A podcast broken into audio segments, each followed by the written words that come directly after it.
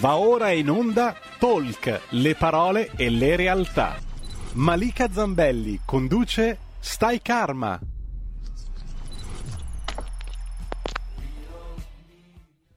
Radio R P L, diamo subito la linea a Marika Zambelli. Grazie, grazie mille. Benvenuti, bentrovati a Stai Karma, sono le ore dodici e zero sei minuti e oggi sono veramente, veramente contenta di essere con voi, di riempire questa ora della vostra giornata. Sono particolarmente contenta perché sono in compagnia di una persona alla quale io sono molto affezionata, un grande artista, uno stilista, volto noto di Rai due, lui è Gianni Molaro. Ciao Gianni, benvenuto. Ciao Marika, grazie, diciamo che siamo amici, dai. Sì, assolutamente, siamo amici, siamo amici, c'è una stima reciproca, ci conosciamo ormai da sei anni, sei anni ci siamo incontrati appunto a Rai due nel programma di, attualmente condotto da Bianca Guaccero, che è Detto Fatto, nel Dietro le Quinte. Io da sei anni ho l'onore di indossare i tuoi, le tue bellissime creazioni in passerella e insomma sono veramente felice di averti incontrata perché non ti ritengo soltanto un grande artista ma anche una grande persona veramente umile e molto molto ehm, di cuore, e quindi ho deciso oggi di portarvi qui in Stai Karma, che sapete essere un programma dedicato principalmente alla spiritualità, alla psicologia e alla crescita personale, perché ritengo che la storia di Gianni Molaro possa essere adatta a questa ora eh, del venerdì passata insieme. Molaro io credo che sia davvero l'esempio di come nella vita non ci si debba mai arrendere e di come la fiducia nell'esistenza e in se stessi possa col tempo condurci verso il successo. Eh, Gianni ha avuto una vita particolare, ricca di eh, cose meravigliose ma anche di eh, situazioni difficili. Ha avuto un'infanzia particolare, è passato in collegio, poi ci racconterà lui eh, com'è stato questo momento della sua vita. Una vita che ha ispirato anche una scrittrice, Lella Di Marino, che ha deciso di fare un libro sulla tua, sulla tua vita, Gianni, che ha intitolato Un amore diverso, edito da Mondadori. Io l'ho letto ed è un libro veramente molto bello, mi ha emozionata tantissimo. Grazie. E quindi, e quindi oggi, Gianni, ci condurrai un po' tu nella tua vita, ci racconterai come da bruco ti sei trasformato in una splendida farfalla. Io apro subito le linee, quindi potete anche telefonarci in diretta, il numero è sempre lo stesso, lo zero due sei sei due zero tre cinque due nove, se volete, volete porci delle domande o insomma eh, dire la vostra sull'argomento di oggi, oppure scriverci dei WhatsApp al tre quattro sei sei quattro due sette sette cinque sei. Chi è Gianni Molaro? Non lo so se sono ancora un bruco o se sono una farfalla. Allora io penso non di essermi trasformato, o sono rimasto bruco o sono sempre stato farfalla anche da piccolino. Comunque um, prima di incominciare ad entrare negli argomenti, nelle domande che tu mi farai, devo dirti che sei una bellissima e ottima presentatrice. Io ti conoscevo. Grazie. E ti conosco solo come indossatrice, sei colei che dà voce ed anima ai miei abiti e oggi ti vedo in una veste stupenda, meravigliosa, e sono contenta per questo. Guarda, mi è stata, emoziono, è stata, Gianni. È stata una scoperta. Mi Marika, fai emozionata. Complimenti, complimenti. Grazie. Allora, grazie mille. Vabbè, anche l'emozione in diretta è una cosa bella, no? Quindi grazie, grazie sì, davvero. Non piangere, Marika, ti prego. Non piango. Oddio. Mi fai emozionare. Sai quanto ti voglio bene, quanta stima ho di te e quanto mi emoziona già indossare le tue creazioni. Adesso averti qui per me è bellissimo. Sentirti dire queste cose è, è bello, davvero, grazie. No, Marika, sul serio, sei una, um, una scoperta.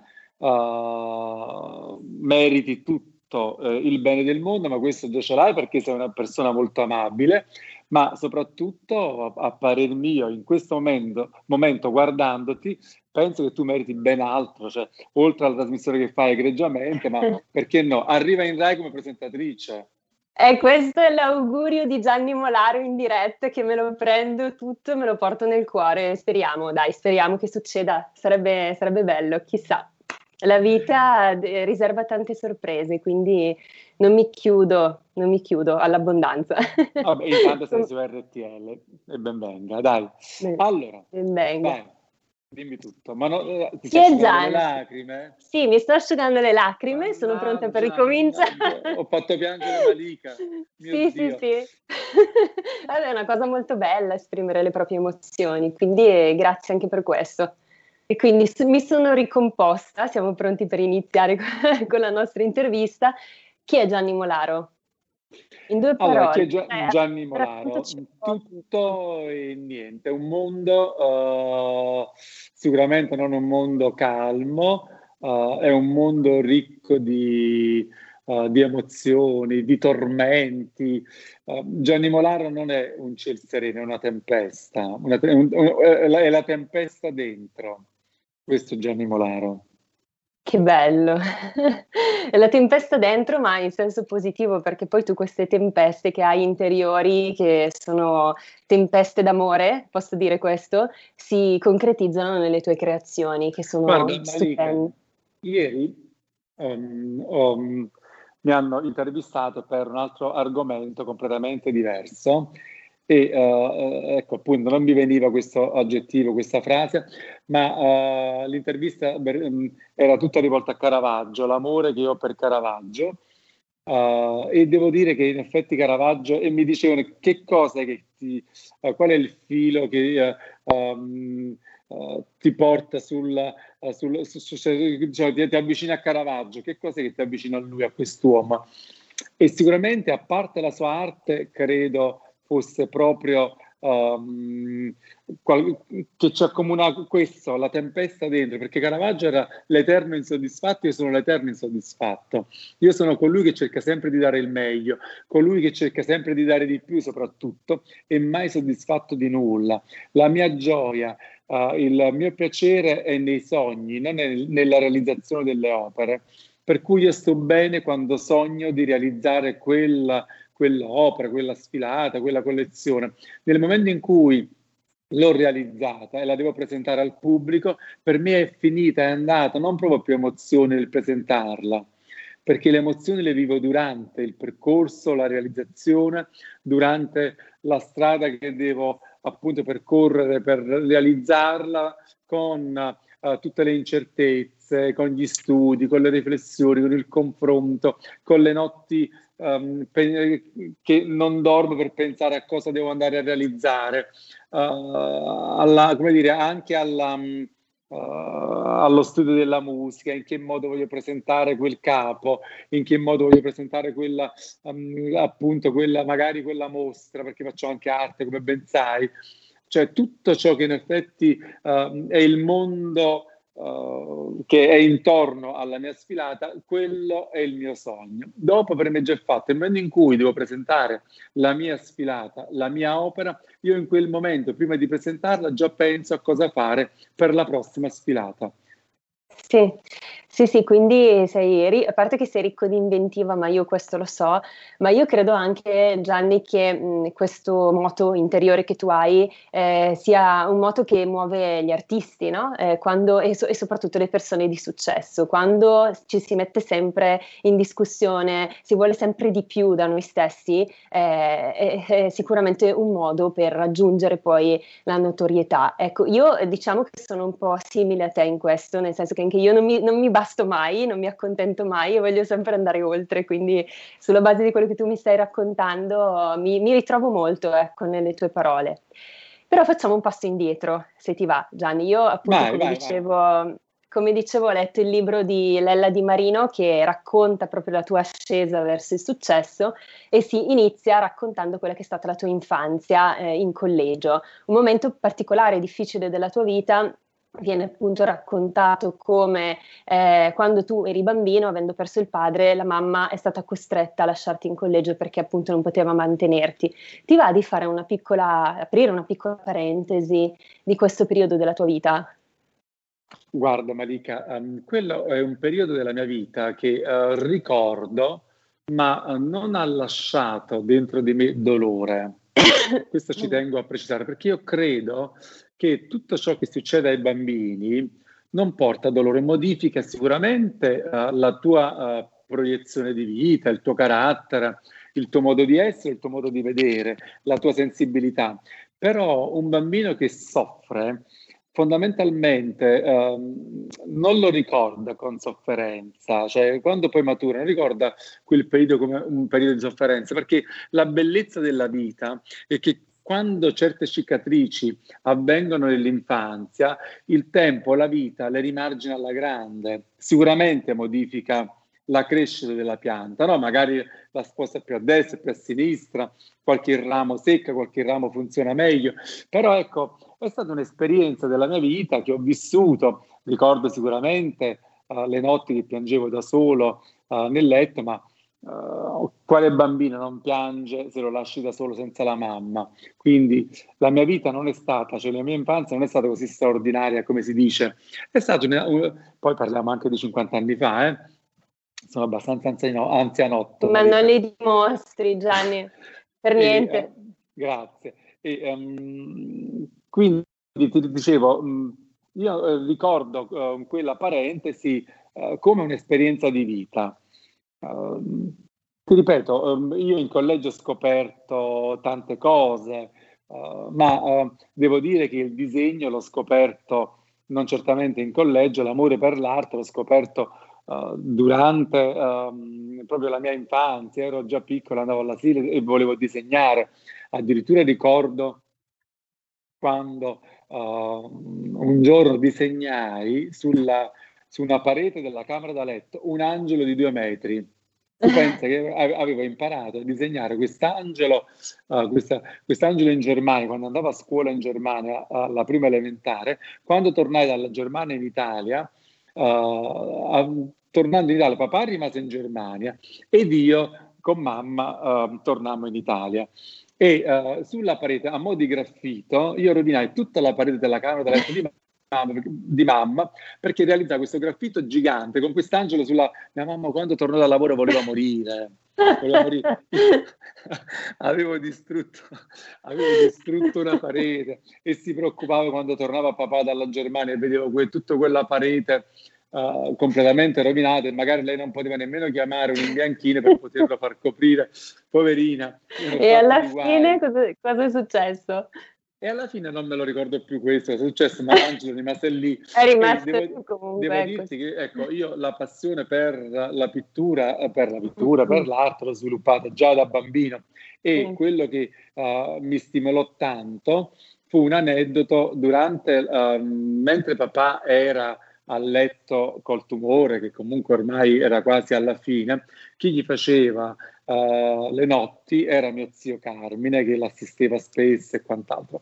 Quando io tornai dalla scuola, uh, mio zio disse: guarda, vai a comprare uh, questi quaderni, così almeno magari uh, disegno anche io qualcosa. Mi vado a comprare un quaderno nuovo con matite e gomma per lui. Io andai a comprare, e lui sul mio libro ricalcò preciso preciso una pecorella uh, così un po' naif, e io guardavo lui in che modo ricalcava e disegnava. Quando poi me ne andai di là, io non la ricalcai, la ridisegnai a mano libera.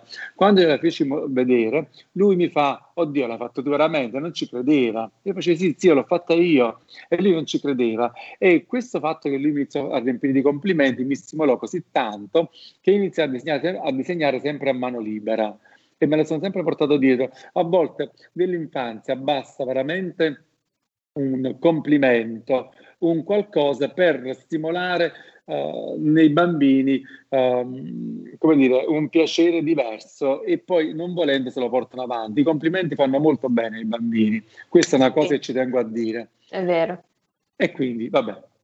Sì, diciamo lascia... che avevi anche la tendenza forse a focalizzarti sul positivo piuttosto che sul negativo, e questo è un qualcosa che non tutti sanno fare, e, eh, e credo che sia proprio la chiave anche del successo in alcuni casi. E a proposito di arte, che appunto tu dici è stato qualcosa di importantissimo nella tua vita, che forse ti ha anche un po' salvato nei momenti di, di, di, di difficoltà, magari quando io ho letto appunto nel libro c'è un passaggio in cui eh, Lella racconta come tu eh, nei momenti di, di difficoltà ti rifugiavi un po' anche nel disegno, e si potrebbe dire che l'arte forse ti ha un po' salvato la vita in tutti i sensi.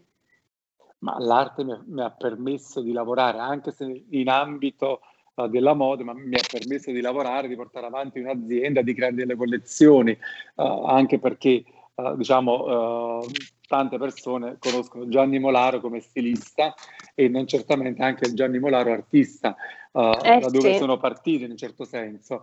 Uh, quello che mi ha, uh, mi ha salvato, no, salvato la vita, mi ha uh, um, riempito la vita uh, appunto l'arte, la moda, ma devo dire quello che mi salvava nella sofferenza erano i sogni, eh, i sogni sì. di diventare qualcosa di pazzesco. Quando ero in collegio e attraverso mh, come dire, tanti stimoli che vivevo, e gli stimoli erano uh, ad esempio le chiese, la grandiosità di, cioè della pittura de, che vedevo nelle chiese, i marmi, anche la stessa grandiosità dei vescovi, no? Che io servivo messa e a me affascinava uh, tutta la cerimonia dei vescovi, le, um, le mitra, i, i pastorali, le stesse vesti a me piacevano da morire, tutti i ricami, il luccichio.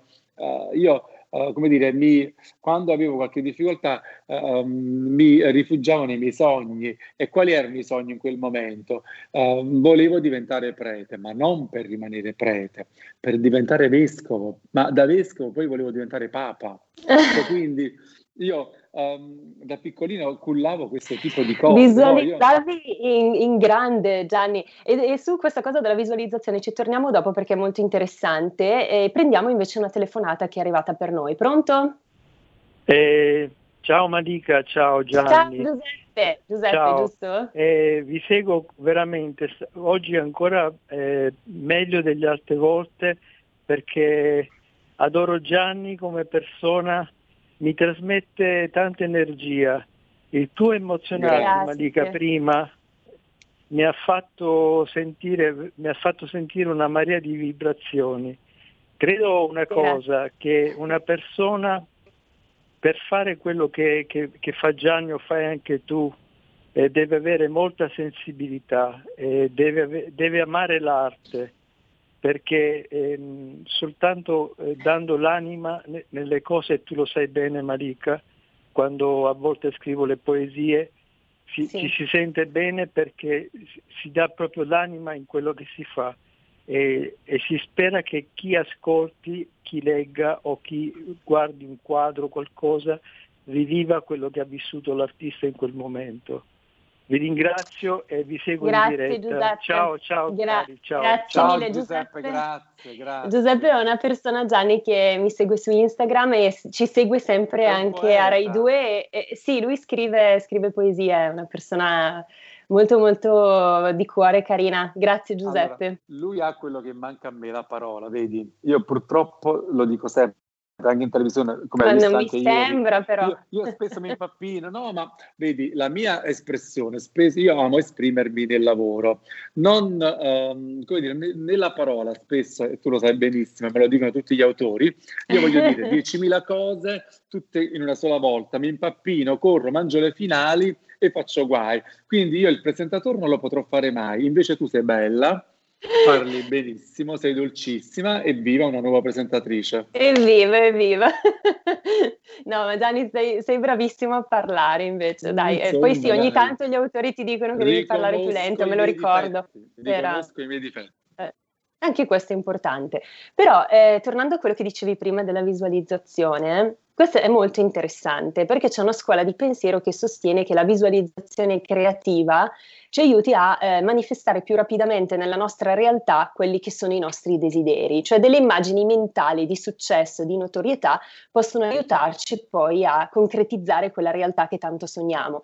Tu credi che sia andata così? Cioè queste visualizzazioni che facevi da bambino, secondo te ti hanno eh, aiutato sì, ad accelerare? Sì, parliamo sempre del sogno. Nel sogno tu immagini, no? Tu vedi, quando sogni tu eh, ricordi che cosa hai sognato, le figure e quant'altro. Quindi, certo, il problema è un altro, Marika, che mi hanno aiutato, ma il problema è che ho cambiato tante volte sogni, da che volevo diventare prete, non lo volevo, cioè, volevo diventare vescovo, poi papa, ma non ho fatto nulla di tutto ciò. Per cui poi volevo diventare un artista, un pittore, ma non ho fatto questo.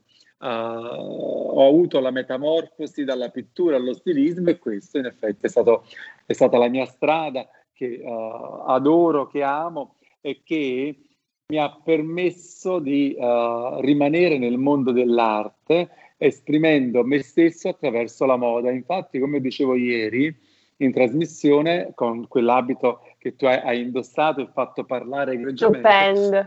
Come dicevo ieri, uh, quando le clienti mi, eh, mi commissionano un abito, realizzo un abito femminile, di sì. moda, sensuale e quant'altro, ma quando io devo lasciare uh, spazio alla mia fantasia, non devo vendere l'abito, cerco di esprimermi uh, artisticamente, quindi realizzo degli abiti che non sono abiti uh, perché devono vestire un corpo, bensì sono abiti che devono usare il corpo, quindi inverto completamente il meccanismo, uh, non l'abito oggetto, ma l'abito che usa la modella, la donna come oggetto, perché uh, è lui che si esprime. Uh, poi, quando abbiamo una, una donna, una modella come te, che uh, sa dargli anche, che, uh, anche anima, voce e sensualità, ben venga, cioè il connubio è perfetto. Grazie. E cosa che è successo ieri in trasmissione, è stato un momento veramente uh, meraviglioso, molto alto, credo. Poi, tra l'altro, era un abito ispirato a Salvador Dalì. Eh, quello era un abito ispirato sul realismo di Salvador Dalì, eh, realizzato nel duemila, quindi ormai sono ventuno anni fa, ed era la mia seconda collezione di haute couture a Roma nella, eh, nel, durante la Kermesse di Roma eh, Alta Moda. Ecco, e eh, vorrei aprire invece una parentesi che riguarda non tanto la tua carriera, diciamo, come, come stilista, ma eh, qualcosa che ha a che fare invece con eh, quello che è un po' più l'argomento della mia trasmissione, che è appunto la spiritualità, il divino, eccetera. Questo lo dico perché eh, vorrei partire proprio da una, da una frase, da un pezzo del libro eh, Un amore diverso, che mi ha colpito moltissimo, che eh, sono le tue parole poi eh, rispetto a quello che è secondo te Dio. Eh, abbiamo solo due minuti prima della pubblicità, quindi io te lo leggo, poi magari lo commentiamo anche dopo la pubblicità. Allora, eh, nel libro scrive Lella Di Marino: se avessi dovuto concretizzare Dio in un qualcosa, l'avrei fatto nell'arte, in una qualsiasi forma d'arte. Dio è vibrazioni, è infinito, così come l'arte. L'arte coglie le vibrazioni delle anime, la loro sublimazione o solidità, la lunghezza d'onda di chi le sta creando. Mi ha colpito tantissimo questo pezzo del libro, perché è un po' quello che credo io che, che, di Dio, no? Cioè la mia visione di, del divino. Quindi, secondo te, cos'è Dio? Cioè è, è questo Dio? Tu credi in Dio? Che rapporto hai con la fede? Ma il Dio siamo noi, cioè il Dio è la vita, è la, è la creazione. Io uh, non credo uh, nel, cioè, in questo uomo barbuto che ha creato il mondo in sette giorni. Vabbè, questa è una bella storiella, per carità, cioè siamo portati avanti per circa tremila anni, ma va bene così. Poi capisco anche tante persone che comunque hanno bisogno di vedere, perché non, non hanno capacità di immaginare e eh, di avere un certo equilibrio con loro stessi, perché hanno paura, perché c'è sofferenza. Uh, e non capiscono per quale motivo l'uomo debba soffrire o l'uomo addirittura debba morire. Allora ecco che eh, lì nasce la grande voglia di fede di una figura uh, alla quale riferirsi, appoggiarsi e chiedere un qualcosa. Uh, io li, ecco, come dire, li capisco, e la religione, credo che la religione intesa uh, come la viviamo, uh, la vive quasi tutto il mondo, serva, serva ed è anche molto importante, guai ad eliminarla, perché tanta gente, quando vedi, quando una mamma uh, scopre che un bambino, il suo figlio di undici anni, dieci anni uh, ha un tumore, cioè non si, non si capacita, non si rende conto, non capisce che purtroppo uh, anche quello è l'equilibrio della vita stessa, e um, quindi ha bisogno di uh, impazzisce, perché è un bambino che non ha vissuto. Perché a undici anni uh, deve avere un tumore? Perché a undici anni deve avere un problema così grande? Perché non, la, non ha preso me e ha preso quel bambino? Quindi inizia mentalmente uh, ad andare oltre, e ha bisogno uh, uh, di aggrapparsi a un qualcosa, perché non sa spiegare perché la sofferenza arriva a un bambino. E quindi c'è bisogno della fede, hanno bisogno di Dio, hanno, cioè di, quest, di questo tipo di Dio, hanno bisogno del, del, di un luogo onirico, di un qualcosa che va al, al di là della loro capacità di capire che purtroppo è la vita, che così. Del, della mente, infatti. E su questo ci fermiamo, Gianni, perché dobbiamo andare in pubblicità, però vi chiedo, se vi va, di restare con noi. Ritorniamo subito dopo ancora con la storia di Gianni Molaro. Porta con te ovunque R P L, la tua radio. Scarica l'applicazione per smartphone o tablet dal tuo store o dal sito radio R P L punto it. Cosa aspetti?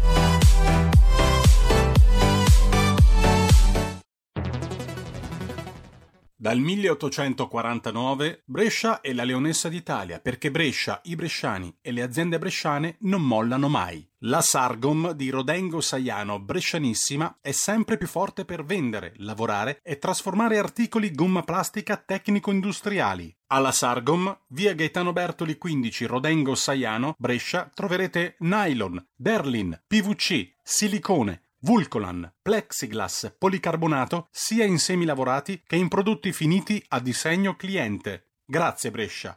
Da Sargom, Rodengo Saiano, Brescia. Stai ascoltando R P L, la tua voce libera, senza filtri né censura. La tua radio.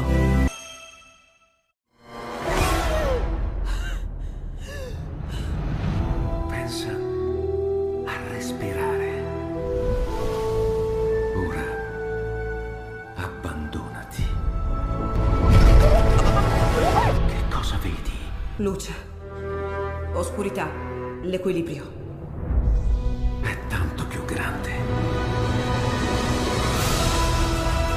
È stato un risveglio.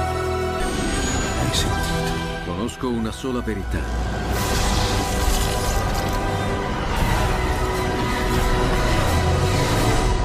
Movie Time ti fa entrare nel vivo del cinema. Ti fa sentire come se fossi tu il protagonista del grande schermo.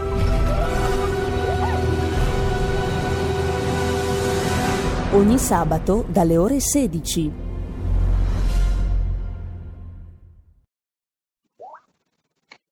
Siamo rientrati sempre qui con Stai Karma, il talk del venerdì in compagnia di Gianni Molaro, e nel frattempo, Gianni, sono arrivati un po' di messaggi per noi, dai nostri ascoltatori, quindi ti leggo qualcosa. Allora, eh, grazie per questa bella testimonianza, questo è il primo messaggio, e poi c'è Silvia che ci scrive: penso che le difficoltà della vita ci aiutino a guardarci dentro e a migliorarci. Quando tocchiamo il fondo della nostra sofferenza abbiamo la sensazione che la nostra vita sia finita, ma in realtà è proprio il momento in cui prendiamo la spinta più forte per rilanciarci verso l'alto e rinascere. Per quanto riguarda la creatività, credo che questa sia la più profonda espressione della nostra essenza in collegamento con il divino. Volevi rispondere qualcosa, Silvia, Gianni? Poi abbiamo una telefonata anche da prendere. Ma no, io ho sempre sostenuto quello che ha appena detto Silvia, che uh, cioè il, il divino è dentro di noi, in, ogni, in, ogni, in ognuno di noi, quindi Uh, fondamentalmente, certo, uh, come dicevo poc'anzi, uh, non possiamo adorare noi stessi, quindi abbiamo bisogno di un qualcosa di uh, trascendentale, un, un, un qualcuno, un qualcosa a cui rivolgerci. Uh, ma io mh, ritengo che in effetti uh, tutto nasca da noi, uh, noi siamo i, i padroni della nostra vita, e quando non lo siamo possiamo comunque raddrizzarla o spostarla in un modo diverso, ma condivido pienamente quello che ha detto Silvia. Infatti, anche io penso che comunque il divino sia dentro di noi, quindi siamo molto allineati. Gianni, prendiamo la telefonata, pronto? Pronto? Sì, ciao, come ti chiami? Da dove telefoni? Giuseppe. Ciao Giuseppe, un altro Giuseppe. No, no, io dico, sono intervenuto per, per dire a quel signore lì che, che è suo ospite, che non mi ricordo come si chiama. Gianni Molaro, Gianni Molaro. Gianni Molaro. Che lui può pensare benissimo come vuole, nessuno gli impedisce di farlo e nessuno lo obbliga. Pensare diversamente, però negare che ci sia un'entità superiore alla mente umana, visto che la mente umana non sappiamo ancora noi come è composta, come è fatta la nostra mente umana, no? Cioè negare che esiste eh, tutto, tutto quello che esiste, che è un mondo infinitamente grande, no? Che non, sa, non, sa, non sanno ancora gli scienziati quanto sia grande l'universo. Ma solamente il nostro, il nostro sistema solare, noi facciamo un calcolo, quanto pesa la, la, la Terra cioè cal- se è capace di farlo, calcolo il volume della terra e, calcolo- e faccia una semplice moltiplicazione per il peso specifico.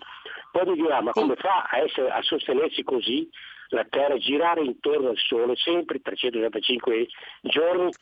Ecco, meno, meno qualche, qualche ora, ma Giuseppe, Gianni non ha, non ha negato che esista qualcosa. Lui diceva che secondo lui il divino è dentro di noi, che è un po' anche la filosofia orientale, no? È un po' anche quella, la mia idea. Ma anche Gianni, puoi rispondere? Divina, ah, sì, sì, sì, no, infatti non negavo Uh, nulla, il divino è dentro di noi, noi siamo parte dell'universo, cioè uh, il sole, la luna, uh, il sistema, l'equilibrio che l'universo uh, ha è, è, è divino. Cioè, fondamentalmente io credo che sia così, ma non nego nulla. E poi soprattutto io sono um, di natura molto curioso. Tutti coloro che magari vengono uh, da me, oppure magari ci incontriamo ed hanno un'opinione diversa, io sono se- sempre curioso ad ascoltarli, perché voglio capire. Poi la mia opinione rimane la mia opinione, oppure magari apprendo sempre qualcosa dagli altri o do qualcosa agli altri. Ma il bello è anche questo, no? Che in effetti siamo tutti uh, con, del- con pensieri diversi, ma quello che spesso io... Um, Uh, aggiungo al pensiero anche la mia riflessione, uh, al pensiero altrui, o magari alla, a ciò che ne, alla convinzione altrui. Io ci metto sempre la riflessione, mm, non la lascio fredda e ibrida per come mi viene detta. Eh, rimane uh, dentro di me, per carità, ma però lei non ha detto nulla di diverso da quello che in effetti io penso. Il fatto che la terra giri, che sia pesante, bla bla eccetera, ma va bene, per carità.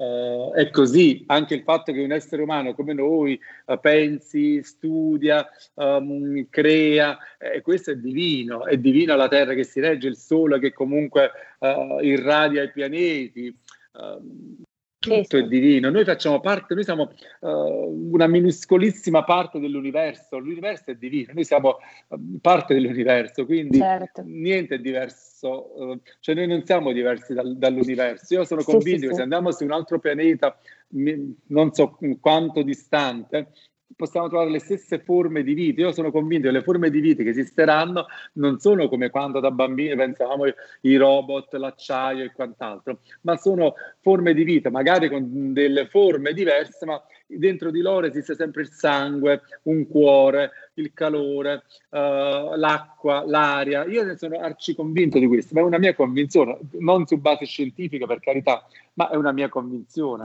Io credo che comunque mettere in dubbio anche quello che ci viene detto dalle religioni, da tutto quello che ci hanno insegnato, sia sintomo di grande intelligenza. E tra l'altro nel libro leggevo che tu già da bambino eh, in collegio leggevi la Bibbia e cercavi di dare una tua interpretazione. Questa è una cosa che mi ha colpito molto e che mi piace tantissimo, perché anche io sono un po' così. La, la Chiesa Cattolica ci ha insegnato che non possiamo interpretare da soli la Bibbia, ma che devono essere i preti a raccontarci e, e, che, che cos'è che, che, che c'è scritto lì dentro. In realtà io penso sia importante metterci anche eh, dei sani dubbi e, e il nostro punto di vista. Malika, io credo che le religioni hanno preso, uh, hanno occupato dei grandi spazi nella società nel momento in cui c'erano dei grandi vuoti di illuminismo, di riflessione uh, politica e sociale, e quindi ecco che è arrivata uh, la religione a riempire degli spazi e a creare, se vogliamo, anche degli equilibri in quel momento, perché la storia ci insegna che nulla è sempre lo stesso. Uh, le cose cambiano a seconda dei momenti, a seconda di una serie di situazioni economiche, sociali, politiche e quant'altro. Uh, guarda, io sono del parere che noi cerchiamo il bene perché esiste il male. Se non esistesse sì. il male, noi non sì, cercheremo sì. mai il bene. Quindi uh, la, poi le riflessioni sulla Bibbia. Io leggevo la Bibbia, però quando poi in geografia io ero pessimo, eh, sia, in ge- am- io amavo molto la storia, ma ero pessimo, un pessimo alunno in geografia, in, uh, in matematica. Però quando in geografia mi dicevano, guarda, il Sinai oppure l'Egitto con Israele dista uh, tipo che duecento chilometri, e quindi alla fine per percorrere duecento chilometri, adesso ecco, lo dico così per caso, per percorrere duecento chilometri ci vogliono a piedi una settimana. Io mi facevo la domanda, ma scusatemi, se uh, il Sinai è grande quanto uh, una regione italiana, e ci vogliono duecento, cioè, per percorrerlo ci vogliono due, si, si percorre in duecento chilometri, ci vuole una settimana. Per quale motivo questi ebrei ci hanno messo quaranta anni, ma si sono proprio persi? Mm-hmm. Cioè, mi sembrava proprio strano come cosa. Consideriamo che in effetti, cioè, um, Israele è molto piccola, è una piccola, sì. uh, una piccola nazione, per cui ecco, io non riuscivo a capire per quale motivo delle cose che si potevano fare una settimana ci mettevano quaranta anni. Uh-huh. Uh, non capivo per quale motivo, uh, ad esempio, gli ebrei quando scapparono dall'Egitto, sì. uh, uh, e che era ritenuto nella Bibbia un popolo di schiavi, per quale motivo avessero tutto quell'oro sulle spalle, addirittura da realizzare uh, un, uh, un toro d'oro, cioè una mucca d'oro. Cioè, ma scusate, se erano degli schiavi, perché avevano t- tutto quest'oro? L'avevano rubato, e se avevano tutto quest'oro a casa non erano così schiavi, perché avevano dei beni.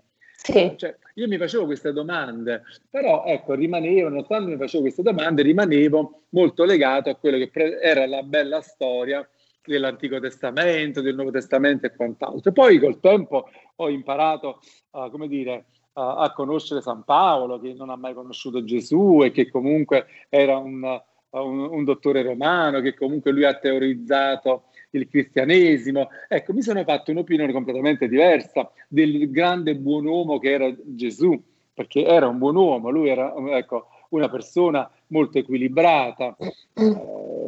Cioè, ecco, io ripeto, non voglio proprio entrare in quello che praticamente è la religione cattolica, me ne riguarderei bene, perché eh, a parer mio è un grosso equilibrio, come lo sono anche le altre religioni.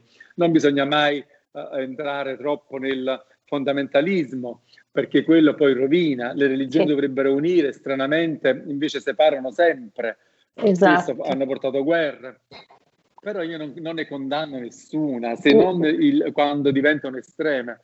Sono tutte... Um, come dire, sono tutte uh, situa- cioè, come, non situazioni, mi manca la parola, sono, sì, um, credo che ognuno abbia il suo modo poi per arrivare anche no, a no, ma le religioni aiutano l'essere certo. umano, cioè le religioni servono a tante persone, poi mm. c'è pers- una, una persona come me che magari la pensano in un modo diverso e prendono il buono da ognuno, ma va bene così, dai, la vita è questa, sì, fondamentalmente. Sì. Certo, e eh, tra l'altro io vorrei aprire una parentesi invece per quanto riguarda mh, il tuo lavoro come, come stilista, che è quello del fare anche abiti da sposa. Siccome parliamo anche di religione, tu ti occupi di realizzare abiti da sposa e sei entrato nel Guinness dei primati per ben tre volte, grazie a tre eh, creazioni. Una era un velo di trecentoventisei metri, se non ricordo male, esatto. Poi hai fatto altri due abiti e meravigliosi che sono entrati negli Guinness dei primati, e ti sei ritrovato, a proposito di Chiesa cattolica, la Chiesa contro, che ti ha eh, accusato di esibizionismo. Come hai vissuto questo momento?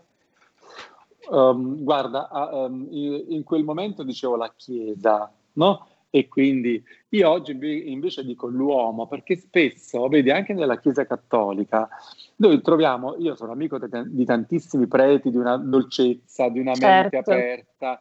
Uh, io li definirei molto più addentrati nella so- società reale e non fuori dalla, fuori dalla società. Uh, in quel momento dicevo la Chiesa, la Chiesa, oggi dico gli uomini, perché nella Chiesa c'è, c'è di tutto. Vedi, anche quando ho avuto, uh, questa è una parentesi che tu non conosci, quando ci fu lo scandalo tra me e il San Carlo, che dovevo fare la strada a San Carlo di Napoli, uh, uh, i titoli dicevano il Teatro San Carlo. No! Il Teatro San Carlo è fatto di mura, il Teatro San Carlo è un'istituzione, il Teatro San Carlo è, come dire, è, è colui che raccoglie l'artista, lo accoglie, raccoglie e esterna le emozioni, ma sono gli uomini del San Carlo che hanno funzionato, sono quelle persone che spesso sono dei, dei raccomandati, che stanno lì e con il loro pensiero eh, mediocre eh, censurano determinate cose. Quindi vedi, il luogo, il San Carlo, il teatro che dovrebbe esprimere l'arte, eh, non dovrebbe censurare nulla, censurò Gianni Molaro perché in effetti aveva realizzato un manifesto bla bla eccetera. E sì. lì ti, quello è quello che ti spaventa, eh, cioè i luoghi che devono accogliere censurano, sì. mettono fuori la religione che deve accogliere, butta fuori, ma non butta fuori la religione, buttano fuori alcuni individui, alcuni gli uomini. Sono gli uomini, è vero. Perché mi devi spiegare per quale motivo tante persone sono vicini uh, uh, ai, ai deboli, ai poveri, um, agli emarginati, o anche magari a delle minoranze sessuali uh, ed altro. E, e, quindi tanti uomini di chiesa sono così e tanti uomini invece no, parlano e poi non fanno altro che riempire uh, la, le loro tasche, i loro, uh, i loro pancioni, sì. E quindi stanno lì soltanto a pensare ad altro. La grandezza dell'uomo si vede dai gesti e non dalle parole, no? Allora, abbiamo anche un'altra ascoltatrice o ascoltatore che non si firma, che scrive eh, ciao Marika e Gianni, siete grandi, vi ammiro, vi seguo sempre su Rai due, un abbraccio grande, ciao. Grazie. Salutiamo questo ascoltatore. E poi ti chiedono quanto è importante per te l'amore e se sei innamorato. L'amore è il motore della vita, senza amore non puoi fare nulla, non, non puoi amare una persona, non puoi amare una casa, non puoi amare la terra, non puoi amare uh, la costruzione, non puoi amare l'universo, non puoi amare la bellezza dell'universo. Cioè l'amore eh, non è importante, l'amore eh, è come dire quanto è importante per te l'acqua, muori senza acqua. Cioè, eh, l'amore è, è pari a, all'alimento che fa sopravvivere Uh, l'universo, che bello, il motore. Cioè, come fai a dire è, è come eh, vedi, quando mi fanno questa domanda è come dire ma tu sei contro al femminicidio? Cioè, cioè, scusa, sei imbecille, ma c'è qualcuno che fa un femminicidio? Fammi capire, cioè, cioè com'è possibile fare delle domande però non così? Te l'abbiano mai fatta questa domanda realmente? Me l'hanno eh? fatta, me l'hanno fatta e io rimango lì allibito, cioè ma ti posso mai risponderti a favore? Ma com'è possibile? Cioè, cioè sei, sei a favore della parità della donna, ma perché scusami, la donna, che è, la donna è paragonabile alla terra, la donna è madre, è normale che deve, cioè, a parte ho un mio pensiero e rimane il mio, per carità. Io sono del parere, parere che la donna è superiore all'uomo in tutti i sensi, ma per un semplice motivo, non perché vogliamo um, uh, separare l'uomo e la donna, sarebbe una sciocchezza, un'idiozia, quando si, fa, si fanno questi discorsi del femminismo uh, sessiste, lo trovo shock. Infatti, perché la donna crea comunque è, divisione. Ma eh, due siamo, uomo e donna. Cioè, non, non, non ne abbiamo altri. Uh, la donna eh, rappresenta la madre, rappresenta la terra, è la donna che cresce l'uomo, è la donna che cresce i figli. La donna eh, è superiore e qualche volta che magari può diventare un po' più aggressiva, perché fondamentalmente la donna è colei che deve proteggere la, proteggere la prole, deve proteggere la vita. Quindi magari la donna diventa, eh, per natura diventa diversa, ma la donna è la protettrice della vita stessa. L'uomo è colui che in effetti innaffia l'albero, ma l'albero è la, è la donna stessa. Cioè, um, noi dobbiamo farle queste, cioè dobbiamo avere questo tipo di sensibilità, dobbiamo avere questo amore verso uh, uh, noi stessi. Invece spesso ci separiamo. Io non capisco il motivo. A volte vorrei capire queste sciocchezze da, da che cosa nascono. Uh, anche io, Gianni, vorrei la, tanto capirle, ma vedi, non è facile. Nella società, anche nella società, se abbiamo sempre avuto tantissimi uh, politici uomini, uh, oggi, vedi, faccio un esempio molto pratico, il settanta per cento del, um, degli elettori sono donne. Quando si fanno le liste, non parlo a livello nazionale che comunque sono uh, messe dai politici, ma quando si fanno le liste regionali oppure magari comunali, se all'interno ci metti Uh, in una lista dieci donne e dieci uomini, stranamente, nonostante sono il settanta per cento degli elettori le donne, stranamente salgono molti più, pochi, molti più uomini e pochissime donne. Spiegatemi perché non vi eleggete? Cioè, mm-hmm. Allora, non bisogna eleggere l'uomo o la donna, impariamo ad eleggere le menti, impariamo ad eleggere, cioè la mente può essere ottima in un uomo e in una donna. Cioè, purtroppo questo è un qualcosa di squilibrato, ci vuole... Io ritengo che spesso purtroppo abbiamo una società un po' malata, dobbiamo mm, tutti mm, quanti sforzarci per migliorarla con un sentimento completamente diverso. La mamma, quando cresce il figlio maschio, lo deve crescere con il rispetto per la vita, il rispetto per la, la donna. Um, certe, certi comportamenti sessuali sono naturali. La mamma deve uh, insegnare ed educare il proprio figlio a dire guarda, la devi rispettare, se quella fa questo, se quella donna fa, si comporta in, in questo modo è naturale, come ti comporti anche tu, dovete parlarvi. Io spesso purtroppo sento, e sentivo molto più prima che adesso, che le mamme mettevano spesso i propri figli in guardia dalle donne, fai attenzione, fai attenzione a quello. Eh, questo è bruttissimo. Crea e maschilismo. Chi, e da chi nasce tutto questo? Dalla mamma, dalla donna. Non dimentichiamo che la mamma poi è donna. Allora c'è bisogno di iniziare a, già in famiglia, a formare uh, una società, una, uh, una generazione positiva, dolce, ecco, userei questo termine, dolce, sia nell'uomo e sia nella donna. L'uomo deve amare la donna come ama se stesso e ehm, deve iniziare ad amare. Perché dico amare? Perché l'amore è fatto di, una, di un qualcosa di meraviglioso. Che cos'è l'amore? L'amore è il bene dell'altro. Se io, voglio bene, se io voglio bene te, io ti amo, ma se io voglio bene te e tu non mi vuoi bene, è un amore a senso unico. La scintilla che l'amore irradia il mondo...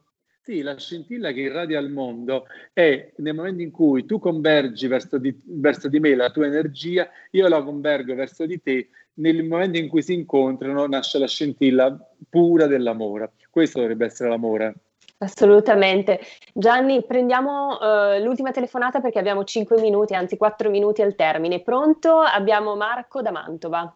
Esatto, e sarò anche molto breve perché non ci sono Grazie, tante cose Marco. Da dire. Intanto saluto te e anche Gianni. Allora, parlavate Grazie. Della difficoltà di comunicazione tra uomini e donne, semplicemente perché è stato messo nella testa delle persone dopo de- decenni e decenni che amore non è dare ma è prendere. Invece no, amore, che sia in un rapporto di coppia, che sia in un rapporto tra amici, tra colleghi di lavoro, comunque in Tra, tra le persone, l'importante è dare senza aspettarsi che la gente ti dia qualcosa. Se tu trasmetti questo, piano piano la gente, anche, anche la gente si regolerà di conseguenza. Male che vada, prendi delle fregature. L'unica cosa è fare una cosa, girare i tacchi e andarsene. Però l'importante in un rapporto d'amore, di amicizia e altro è dare, prima dare. È questo che farebbe ritornare le cose più semplici. Grazie, ciao. Vero, vero, vero. Grazie, grazie, grazie per questa testimonianza. Dare senza aspettative.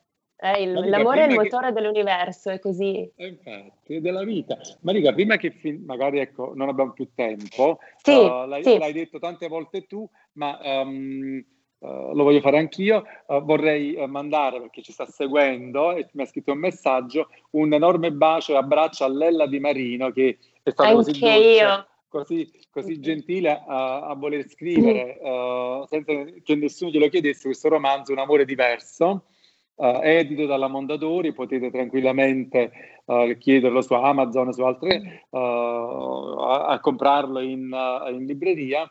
E uh, mi devi far leggere, prima che finiamo, una frase che ho voluto certo. scrivere su questo, su, sul mio romanzo. Allora, certo. ecco, perché è un po' una sintesi di tutto quello che in effetti è la mia vita. Ecco, volevamo anche parlare della mia sessualità, non so se abbiamo il tempo di poterlo fare. Non però... abbiamo più tempo, però se vuoi tornare, guarda, io lo per farò volentierissimo, un un'altra intervista insieme, proprio su quel tema, se vuoi. Volentieri, Vai. volentieri. Vai. Allora, guardi, questo è un monito per tutte le persone che nella vita si ritengono insoddisfatti, che dicono ho avuto tante porte sbattute in faccia, ma per quale motivo ti dovrei aprire per forza la porta? Cioè, voglio capire, se tu non dai veramente, perché io ti devo dare una mano? In... Cioè, le persone devono capire che la vera forza di ognuno di noi è siamo noi stessi. Non devi pretendere nulla dall'altro. E questa è stata la mia vita, io non ho mai preteso nulla dall'altro, non ho mai chiesto e mi hanno sbattuto la porta e ho visto quella porta sbattuta come se fosse un qualcosa di violento verso di me. Vabbè, ho chiesto, mi è stato dato, arriverò comunque in altro modo. E infatti io pretesi, chiesi veramente a Lella e pretesi alla Mondadori di scrivere uh, uh, ecco, l'ultima pagina del mio libro, questa frase: sono felice della mia vita, non mi sono mai appigliato a tutto ciò che mi è stato fatto o negato per giustificare i miei insuccessi. Non mi è mancato nulla se non ciò che io non sono riuscito a fare. Quindi Bellissimo. Tutto ciò che non riuscite a fare nella vita è perché voi non l'avete voluto, veramente. Perché tutto si può volere, ma se non ti armi di spirito di, spirito di sacrificio, di volontà, di lavoro notte e giorno, di capacità riflessiva, di pensare che quella, eh, quello che tu stai facendo, quella casa che tu stai costruendo deve avere delle buone fondamenta, alla fine la casa cade. Vedi, c'è tanta gente che lavora. Faccio un esempio di un muratore che magari costruisce, si mette, costruisce la propria casa, ci lavora tantissimo giorno e notte perché ama fare quello che sta facendo, purtroppo non ha la, la, la capacità di poterla realizzare con tutti i santi crismi per, per, per farla tenere in piedi. Dopo che ha lavorato tantissimo, la casa crolla, ci ha messo amore, lavoro, sacrificio, ma non ne aveva le competenze per potersi, si doveva affidare ad altre persone affinché quella casa si reggesse in quel modo. Quindi la gente non ha successo perché non si rende conto che deve spesso affiancarsi ad altre persone e capire che non basta solo il proprio lavoro, il proprio amore, ma ci vogliono altre competenze che magari non hai. Quindi la capacità, quello che gli è mancato, di trovarsi le altre competenze. Questo serve nella vita.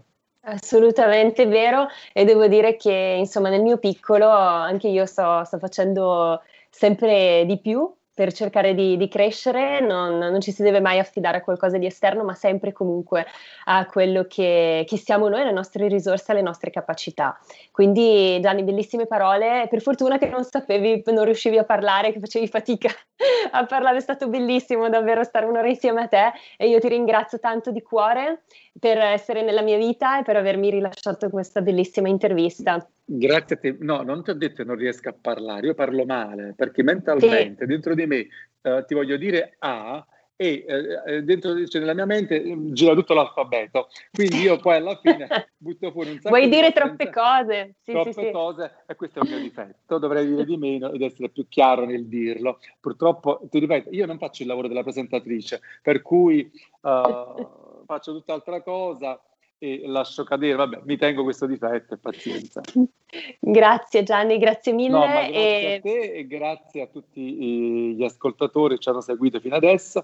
Uh, ringrazio anche Giuseppe che poi non abbiamo avuto modo di poterlo uh, come di, di poterci confrontare sull'universo, sulla vita, sulla religione, ma sarà per un'altra occasione, per la prossima volta. Io ti invito ancora Gianni, se avrai piacere, per parlare anche di altro. Eh, ringraziamo gli ascoltatori, li salutiamo e io vi do appuntamento al prossimo venerdì sempre qui alle ore dodici con Stai Karma. Grazie a tutti, ciao Gianni, un bacio. Ciao a tutti, grazie a voi, un bacio. Avete ascoltato Stai Karma.